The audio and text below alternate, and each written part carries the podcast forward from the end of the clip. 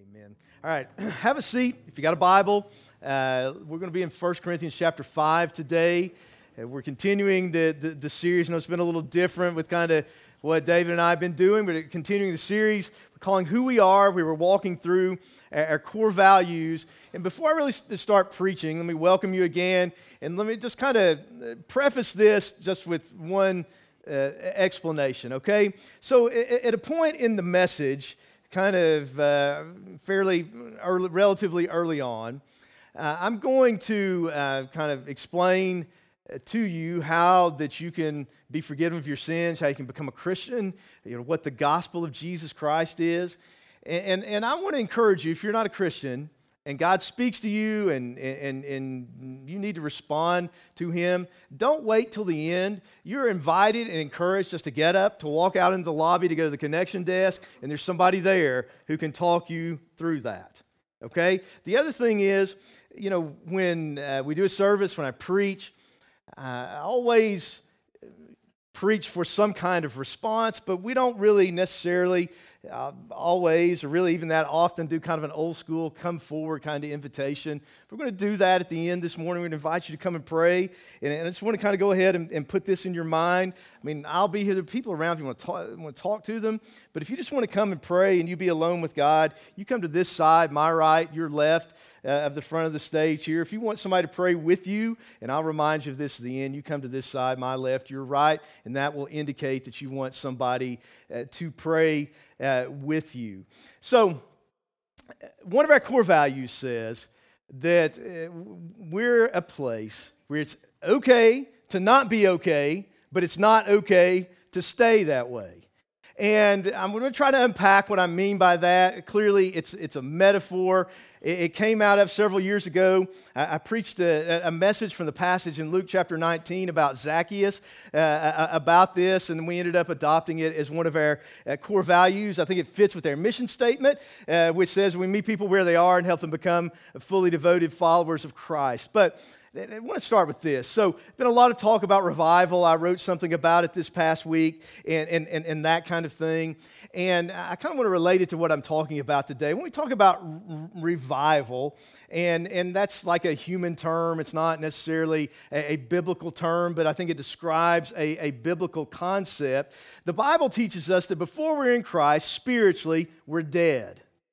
So, if you're not a Christian spiritually, what you need is a resurrection through the finished work of Jesus Christ that we sang about, because the Bible says we're dead in our trespasses and sins. Then once we get saved, once we meet Jesus, we're spiritually alive. But the idea of revive, the root of that word is vive, which it means life. There's a word, we don't use it a lot. Vivify, it means to make something alive. So the idea of revive would be to make something alive again. And it's not literally accurate, but the idea is this: if we're not walking with the Lord, if there's parts of our lives that aren't surrendered to Him, if we're struggling spiritually, if there's sin in our lives, if we're somehow quenching the Holy Spirit, we need to be revived in the sense that there's a sense in which there's parts of our lives spiritually that need to be, made alive, vivified, in a sense, again. And so that's what we're talking about as we talk about revival. But here's the thing. You know, there have been times in our history, times in the history of the world, and time will tell if this is the beginning of something like that in these days, where God has done something special and supernatural, and there has been just this supernatural manifestation of His presence and outpouring of His Spirit, as people get convicted, as people get right with Him, and so on and so forth. And you say, how do you know when that's happening? Well, the time will tell, and the proof will be the fruit of it. Because when that's happened in the past, large numbers of people's lives have been radically transformed, either Christians getting right with God, and then it's spreading into awakening in the culture as a lot of people get saved. But that, in a sense, is up to God, but the reality is that we as believers are called day in and day out, to walk with Christ, to be filled with the Spirit, to live under the control of the Holy Spirit, and that is the normal Christian life. And if we're not living that way, or let me rephrase, when we don't live that way, at that point, we need to repent and be revived. And so how that relates to what we're talking about today, when I say it's okay to not be okay, I don't literally mean that. I'm not in any way justifying sin. I'm not saying it's good where we fall short. I'm not saying our brokenness is a positive thing. But the idea of it is, let's just be honest about it. We're not okay, right? We don't have it all together. And it's okay to admit that. It's just not okay to cover it up and stay stuck in it. Every one of us, even, if we could identify who is the godliest person in this room, that person is still battling his or her, probably her, flesh every day. It's probably not one of us, guys. Let's just be real. I mean, each and every one of us, we to use the Celebrate Recovery language, we have hurts, habits, and hang-ups. We live in a fallen world. We're fallen people. We're not glorified in heaven yet. So our sanctification, our spiritual growth is a battle. And so all of that leads into the question at hand today of how do we deal with sin in our lives? How do we handle it when we see sin in the church or sin in the lives of people that we're close to? How do we handle it? How do we as the church deal with sin in the culture or sin amongst non-Christians? I mean, how do we answer those questions? Well, we had an experience one time. We were on staff at a church in Raleigh, North Carolina when we were in seminary. And we discovered that our minister of music was a thief. And he was stealing from a Christian bookstore he was working at. That kind of spilled over in some ways into the church. It's a long story that I don't have time to get into. But basically, the Christian bookstore said, neither one of us need the publicity. I mean, what he had done was a felony. We don't want to report it to the police. If you'll deal with it as a church, then we won't do that. And so we had to deal with it. Our pastor was away on an extended vacation. He was communicating about it, but kind of to a large degree, the staff had to figure it out. In addition to being in seminary, I also worked at a restaurant at that time. And, in addition to being on staff at this church, because apparently sleep is optional when you're 23. But I'm just kind of freaking out, like, what do we do about this kind of thing? And then one day I'm working, there's a thought that popped into my mind. I think it was the Holy Spirit, because I don't think it came from my brain. It definitely did not come from Satan. But what I felt like the Holy Spirit said to me was, have you ever thought about looking in the Bible? So that's where this comes from, what we're going to look at today. Looking into 1 Corinthians 5. And so basically what we're going to do is we're just going to read through it, and I'm kind of going to give you some explanation of the text. It's a text that's particularly about church discipline, but I'm going to more look at it from the 40,000-foot view, particularly as it applies to the core value at hand. If you want to learn more about where we are, how we practice church discipline, those kind of things, sign up for the Discovering True Life class next week. Let me say one other thing before we read the text. I don't know if you've ever heard this saying before. You ever heard the saying, you can fall in the ditch on either side of the road? You heard that a couple times? There's a preacher that I really like that likes to say that a lot. So this is one of these issues where you can fall into the ditch on either side of the road. And this is what I mean. The Bible says in John chapter 1 that Jesus was full of grace and truth. Of course, Jesus was the God-man. He was perfect. And so he could pull off being 100% grace and 100% truth. We struggle with that. I think each and every one of us, based on how we're wired, has a tendency either to lean toward the grace side or to lean toward the truth side. And if we're all truth, we can fall in the ditch on that side of the road where we kind of use the Bible and our faith is kind of like a club to beat people up with. But if we're all grace, we can fall into the ditch on that side of the road where we're kind of like, God understands you. You know, you just do you, and He'll meet you where you are, and He understands, and He'll be okay with that. And, you know, it's easy to fall into the ditch of, over here, of compromise and of worldliness and kind of being a church where anything goes. And, you know, easy way to grow a church is be all grace. I mean, you can get numbers by doing that. Or it's easy to be over here in this ditch and be moralistic, legalistic, beating up the world, you know, complaining about how bad non-Christians are, or you know, gossiping about people in the church. But what I want us to see today, and it's not easy, is that we're called to be people of grace and truth. We're called to proclaim the law in order to accurately proclaim the gospel to non-Christians. We're called to uphold and never compromise God's standards for Christians, for church members, but at the same time to offer grace, but to understand grace. You can't separate grace from truth. You can't separate salvation and forgiveness from repentance, and to keep these two things wedded together and not separate them and not get in the ditch. A lot of churches are in these ditches. We need to stay out of these ditches. So, this is what Paul says in 1 Corinthians 5. He says, it is actually reported that there is sexual immorality among you, which is not shocking in and of itself. I'm operating under the assumption, because I'm not naive, that if we knew everything about everyone who's a part of True Life Church, that we would say it's actually reported that there's sexual immorality among you.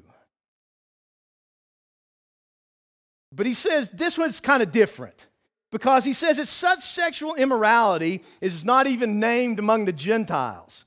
In other words, he's saying not even the pagans act this way, and you got it going on at the church. He's saying what he's talking about here was actually illegal, even according to Roman law. And he says the situation is that a man, and we know from all the context of this, he's talking about a man who's a member of the church at Corinth. I mean, if you think the Bible doesn't deal with real-life issues, this is an absolute real-life issue that was reported to Paul. He says, what's going on is you have a man in your church that has his father's wife. And so what Paul is saying is this is sexually immoral, but it's not just, I mean, it's not, you know, he's fornicating, but it's beyond that. It's not technically biologically incest, but it's functionally incest because he's having sex with his stepmother. That's what the text means. And it's like, man, this is so bad that these people don't even do it. And, you know, I think when the world hears about sex abuse scandals in the church or things like Ravi Zacharias and that kind of stuff getting covered up and it not being dealt with in truth biblically, no wonder people are dismissing the church. I mean, it's a similar kind of situation. And it's like, I mean, if Paul were here, he would say, how can you not deal with this kind of stuff? How can you be okay with these kind of things? But I want you to notice in this particular text, he's not addressing the man who's in sin. This isn't who he's fussing at. He's fussing at the church body. Because look what he says in verse 2. He says, you're puffed up. You're prideful and have not rather mourned that he who has done this deed might be taken away from among you. The idea of church discipline, just in a nutshell, I mean, the writings of Paul amplify it, but it goes back to what Jesus taught in Matthew chapter 18. Church discipline is not practiced over a particular sin. It's ultimately practiced over a lack of repentance and rebellion, because the goal is repentance that leads to restoration. But what Paul's going to teach in this text is, if someone doesn't repent and they're claiming to be a believer and they're a member of the church, that you ultimately have to confront them, try to lovingly restore them. But if they're hard-hearted and hard-headed, at that point it's questionable whether or not they're even a Christian. And so you can't let them be a member of the church. You can't treat them like a fellow believer, again, to try to provoke repentance, but also to protect the testimony of the church and for the sake of the glory of God. And so he says here, you're prideful, you've not taken the action to deal with this. What you should have done is you should have mourned over his sin. When we see a Christian fellow believer struggling, what's our response? Do we condemn them? Do we talk about them? Do we compare ourselves to them? Do we gloat? Or, on the other hand, do we minimize it? Do we excuse it? Or do we mourn over it? Does it grieve us? Listen, if we're not grieved over our own sin, we're probably not going to be grieved over anybody else's sin. What I can almost guarantee you, and I've seen this as a pastor, if you have a besetting sin in your life that you're not repenting of, you're probably not going to be able to restore anybody else, because you're probably going to excuse them because you're excusing yourself. So here's what Paul says. He says, "For I indeed, as absent in body but present in spirit, have already judged." What? I thought we were never supposed to judge. Paul says he's already judged. One of the biggest myths about the Bible is that the Bible teaches us not to judge. The Bible teaches us not to condemn, but Paul says elsewhere in 1 Corinthians that we who are spiritual are to discern all things. Listen, his point here, and you'll see this by the time we get to the end, is not to condemn this person, it's to rescue this person. It's to protect the church. I mean, the first time we ever practiced church discipline all the way through to its final step at True Life was a lady who was living a double life, who was married to someone here and engaged to someone in another state. And until her husband discovered it, neither her family or the man that she was engaged to in another state knew about it. Now, if you don't address that, you're basically saying anything goes at that point. And listen, if you say, "Oh, you're being mean to her," but what about the victims? What about her husband and her kids? So he says, "I've already judged him who has so done this deed." And he tells them, "In the name of our Lord Jesus Christ, when you are gathered together, along with my spirit, with the power of our Lord Jesus, deliver such a one to Satan for the destruction of the flesh, that his spirit may be saved in the day of the Lord Jesus." And that's a picture of the final step of church discipline, of saying, you know, you can't be a part of this fellowship. If you don't repent, you know, you're not under the protection of the church spiritually or of the Lord, those kind of things. And then he says, your glorying is not good. He says, do you not know that a little leaven, which is a symbol of evil, leavens the whole lump? Therefore, purge out the old leaven, that you may be a new lump, since you truly are unleavened. For Christ, our Passover, was sacrificed for us. And what he's saying here is essential to understanding the whole passage. That is, sin, if it's not dealt with, spreads. It infects. It permeates. It ruins the whole thing. But what lies under that theologically is this idea. Jesus did not just die for us to give us a fire insurance policy and a do not pass, go free ticket to heaven. Jesus died to justify us, to forgive us of all of our sins, past, present, and future. But he also died to sanctify us, to cleanse us, to remake us in his image as a new creation, as a child of God. He didn't die for us to keep living the same mess of a life that we've been living.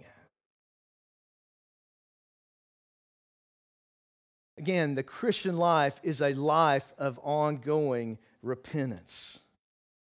So he says in verse 8, therefore let us keep the feast not with old leaven, nor with the leaven of malice and wickedness, but with the unleavened bread of sincerity and truth. And then he switches gears just a little bit. And this is essential to understanding the core value that I want to try to unpack for us. He says, I wrote to you in my epistle not to keep company with sexually immoral people.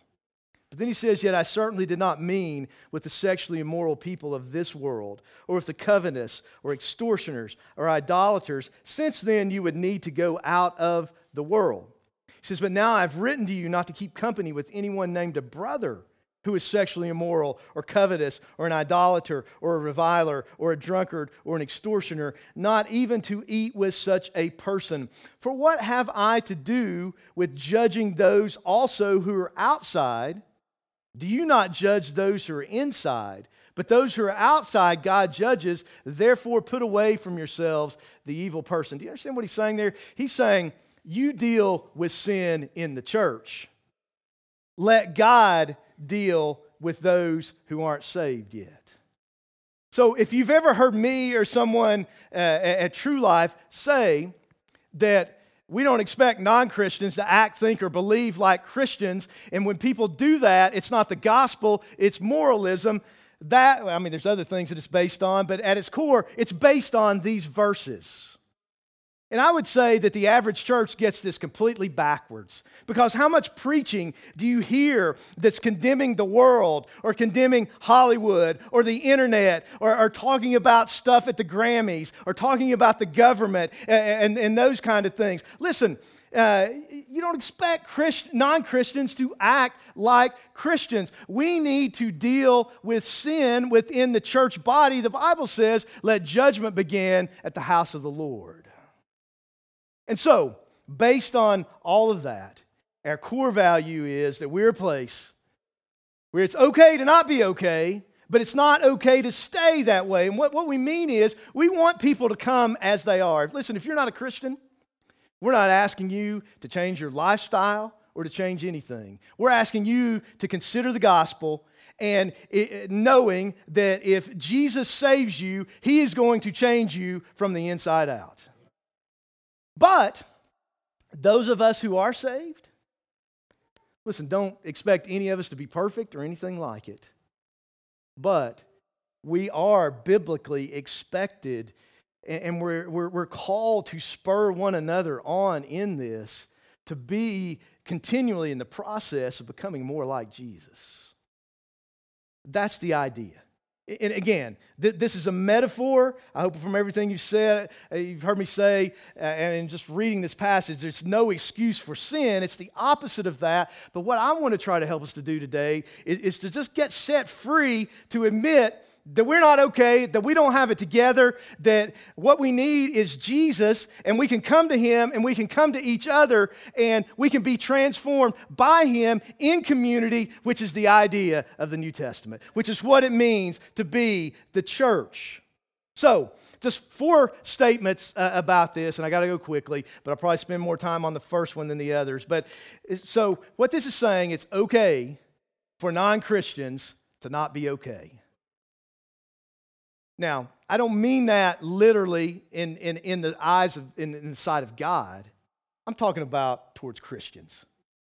And again, I think a lot of times believers, Christians, get this exactly backwards.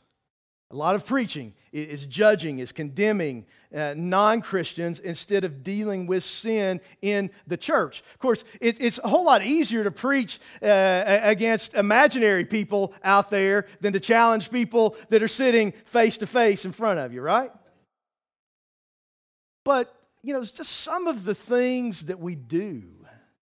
Like, Ellen DeGeneres, I don't think her talk show is on anymore, but she's, well known as an open, practicing lesbian. Have you ever heard Christians make jokes about that and call her Ellen DeGenerate? I mean, that's really going to show people the love of Christ, right? I mean, how does that help anybody or anything? How does that point people to Jesus? How does that say, He loves you, come and be forgiven? That kind of thing. So again, we as Christians are not to judge non-Christians. But listen, if you haven't given your life to Christ yet, I don't want you to misunderstand this. The fact that we're not your judge does not mean that you don't have a judge. Listen, let's go back to the Acts 17 passage for a second that we've been in for the last few weeks. God says there that He has appointed a day on which He will judge the world in righteousness by the man whom He has ordained. He has given assurance of this to all by raising Him from the dead. In other words, there's somebody who came and died for you, and He rose from the dead, proving He's the Son of God, proving He's the Savior of the world. You don't have to answer to me, but someday you're going to have to answer to Him. You may say, well, I don't like all this judgment stuff. Really? I don't buy that. I don't buy that from anybody. Let's say someone in your family is in a wreck where a drunk driver hits them. They are injured. They go to court. We've got a judge in the room, Will Roach. Will would never do this, but let's say they're in Will's court, and the person before him bribes him. The person who committed the DUI, he lets them off. Or that person is his friend, or something like that. He lets that person off. I guarantee you, at that moment, you're looking for judgment. You're crying out. Everything that is within you is going to cry out for justice.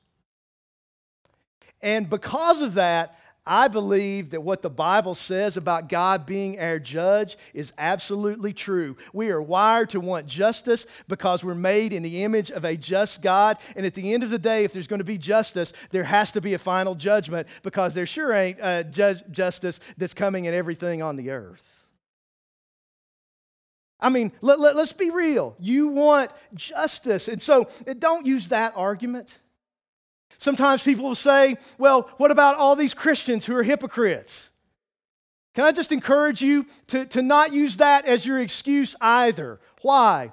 Because it's not about Christians, it's about whether or not Jesus rose from the dead, number one. Number two, a lot of those Christians that you think are hypocrites aren't actually Christians.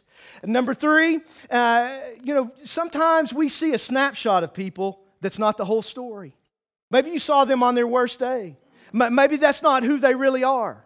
I mean, I used an illustration one time when I was preaching about hypocrisy of, Susan Adams was my first assistant in our children's ministry for 10 years. We worked together for 10 years. One of the things that blesses me, when Susan sees me now, she will come and hug me. But the example I used of one time when there was something that was wrong that needed to be corrected, but I handled it in the wrong way. I was harsh with her. I was mean to Susan Adams, which, if you know Susan, that's like in and of itself qualifies you for hell. Just that one thing. But that was the only crosswords we ever had in 10 years of working together. I apologized to her. I'm sharing it publicly. We have a wonderful relationship. I sinned, but that doesn't make me a hypocrite.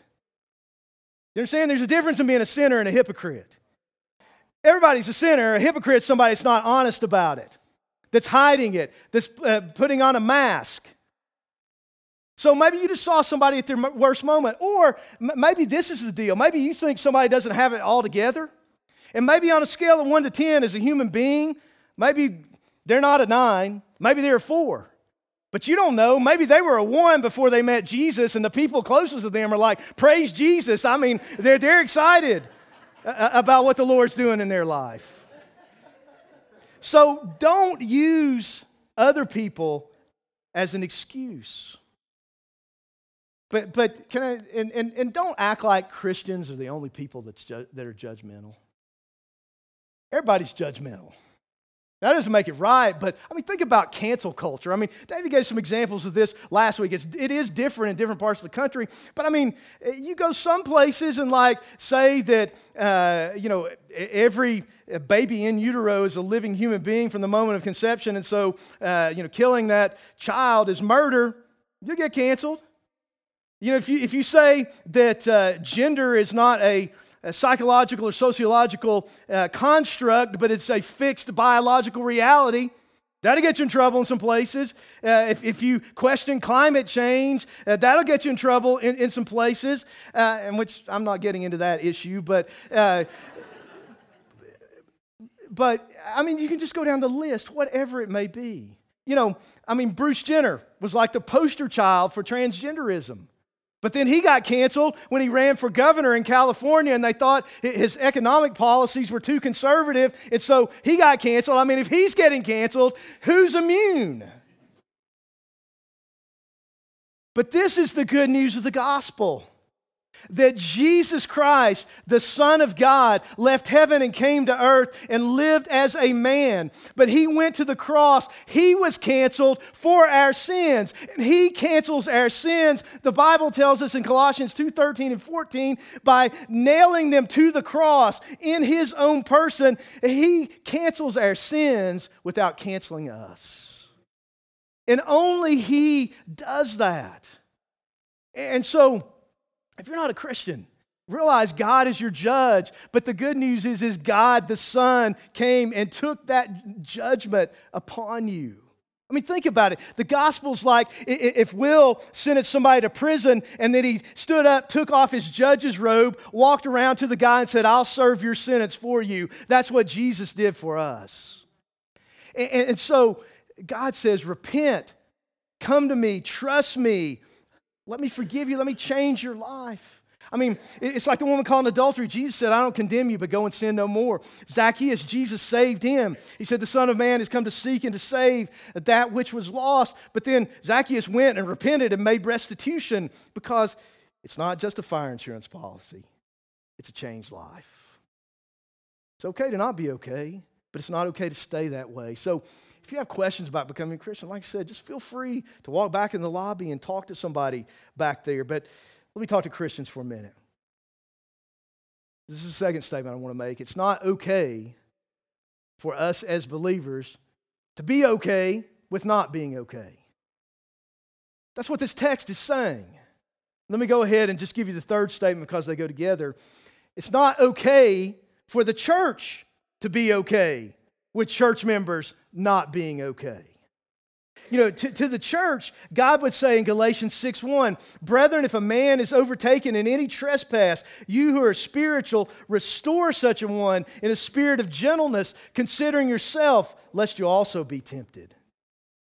To restore means to restore to wholeness. In secular Greek, it was used of a fisherman mending a broken net, or a doctor setting a broken bone. That's what we're called to with each other. If we see someone struggling, hurting, sinning, we're called to come alongside of them and to seek to restore them. I'm saying, yes, as a church, but I'm talking to you just as an individual believer. If there are people in your sphere that's what's going on, just don't ignore it in the name of love or tolerance or whatever else. You know, sometimes we need people to talk some sense into us. 14 years ago, I tore my ACL and I was trying not to have surgery. And Charlie Gibson, who had been through it, sat me down and talked some sense into me. And so I got restored to wholeness because I was smart enough to have the surgery. I appreciate him doing that. Sometimes that's what we need to do with people spiritually. You see, like I said before, the secondary idea of church discipline is protection, but the primary goal is restoration. When I've talked about this before, I've used an example of a young man who was in our youth group. In his last year of seminary, he committed adultery. His church, a church in Morristown, the pastor, for the first time in probably close to decades, led them to actually practice church discipline all the way through to the final step of disfellowshipping him from membership. But eventually God used that to prick his heart and to bring him to repentance and restoration to the Lord, to the church, to his wife. And that man is now on staff at that church. That's the idea of this. So we're to walk with each other. But listen, if we're a Christian, we're not always okay. Let's not pretend like we are. But again, let's not excuse it and not recognize and realize that God calls us to be different. He calls us to a transformed life as a believer. Josh Charles did a testimony here a few years ago, and he quoted a man who had gotten saved in jail who said this. He says, if you is what you was, then you ain't. Now, if you're an 8th grade English teacher, that's going to kill you, but it's good theology. What he's saying is, if you are the same as you were before you said you got saved, you're not actually saved. If anyone's in Christ, he's a new creation. And then last thing, though. It's okay for Christians to admit that we're not okay. Here's what the Bible says, Proverbs 28:13. He who covers his sins will not prosper, but whoever confesses and forsakes them will have mercy. 1 John 1:5, this is the message that we have heard and that we declare to you, that God is light and in him is no darkness at all. If we say that we have fellowship with him and we walk in the darkness, we lie and do not practice the truth. But if we walk in the light, as he is in the light, we have fellowship with one another. And the blood of Jesus Christ, his Son, literal translation would be, is continually cleansing us from all sin. If we say that we have no sin, we deceive ourselves and the truth is not in us. If we confess our sins, he is faithful and just to forgive us our sins and to cleanse us from all unrighteousness. To confess and to repent, to bring our darkness into the light. James 5:16 says, confess your trespasses to one another and pray for one another that you may be healed. Sometimes we can't do it alone. We need somebody to walk with us in it. And then last, I think it's important that we end with this. You know, when we talk about something like 1 Corinthians, 2 Corinthians, we call them books. They really weren't books, they were letters that the Apostle Paul, under the inspiration of the Holy Spirit, wrote to the church in Corinth. Now, if you read 1 Corinthians, you know that Corinth was not exactly the model church of the New Testament. This was only one of a series of questions and issues and problems that Paul was dealing with them. But apparently they listened to him. They carried this out. And then we know from 2 Corinthians chapter 2 what happened. 2 Corinthians 2:6 says, this punishment which was inflicted by the majority is sufficient for such a man. So that, on the contrary, you ought to rather to forgive and comfort him, lest perhaps such a one be swallowed up with too much sorrow. Therefore, I urge you to reaffirm your love to him. Do you hear that? He repented. The Lord forgave him. So, Paul said to them, you forgive him, you comfort him, you show your love to him. You welcome him back with open arms. Because that's the point of it all. It's not okay, or it's okay to not be okay. It's just not okay to stay that way. Don't stay stuck in our sin. Don't stay stuck in our darkness. Be honest. Confess. Repent. Bring it to the cross. Listen, Jesus died for us. He died to forgive us. He died to transform us. Grace saves. Grace changes us. We have the Holy Spirit who will fill us. But if we're proud and holding on to sin, we're going to miss out on God's best for us. Listen, we're going to fight a battle with sin till the day we step into heaven. But the issue is, are we fighting that battle? Are we just surrendering to it? Are we fighting the battle? Maybe the issue for some of us is you're trying to fight it alone. And you need to be honest, and some people come alongside you. Some of you, maybe you need to be honest and just admit, hey, I've never really, truly surrendered to Christ. And you need to be saved. Listen, for all of us, I'll close with this. I think about the parable of the prodigal son. And I think about that young man who in essence said to his father, I wish you were dead. Give me my stuff now. And of course, the Bible, Jesus, he went into this far country and he wasted it. And, he's a Jewish boy feeding pigs and eating the pig slop, basically. And then it says that one day he came to himself. He had a realization. This is not how I'm supposed to be living. Maybe God's putting that in some of your hearts and your minds right now. And he says, I'm going to arise and I'm going to go back to my father, and maybe he'll take me back as one of his hired servants. But you know what the most amazing part of the story is? The Bible says the father saw him from a long distance off. He was looking. The Bible says he ran to him. And that's a picture of just how lavish the grace and the mercy of God is, because older men didn't run in that society. The neighbors would have been making fun of him for running to this prodigal boy who wished he was dead. And he welcomed him back, not as a servant, but as a son. They threw a party, killed a fatted calf, put a robe and sandals on him. The older son got mad about it. Why?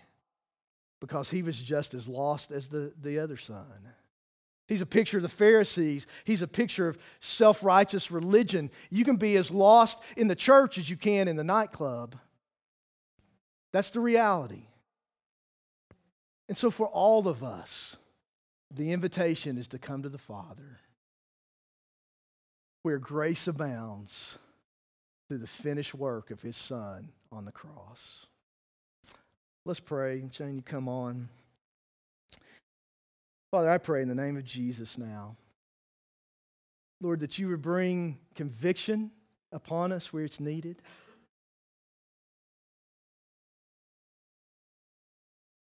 Lord, I pray, though, God, that you would give us the grace, Lord, just to humble ourselves and to be honest about our sins and our struggles. And God, to respond to you in whatever ways we need to. God, I just pray that you pour out your grace and your mercy.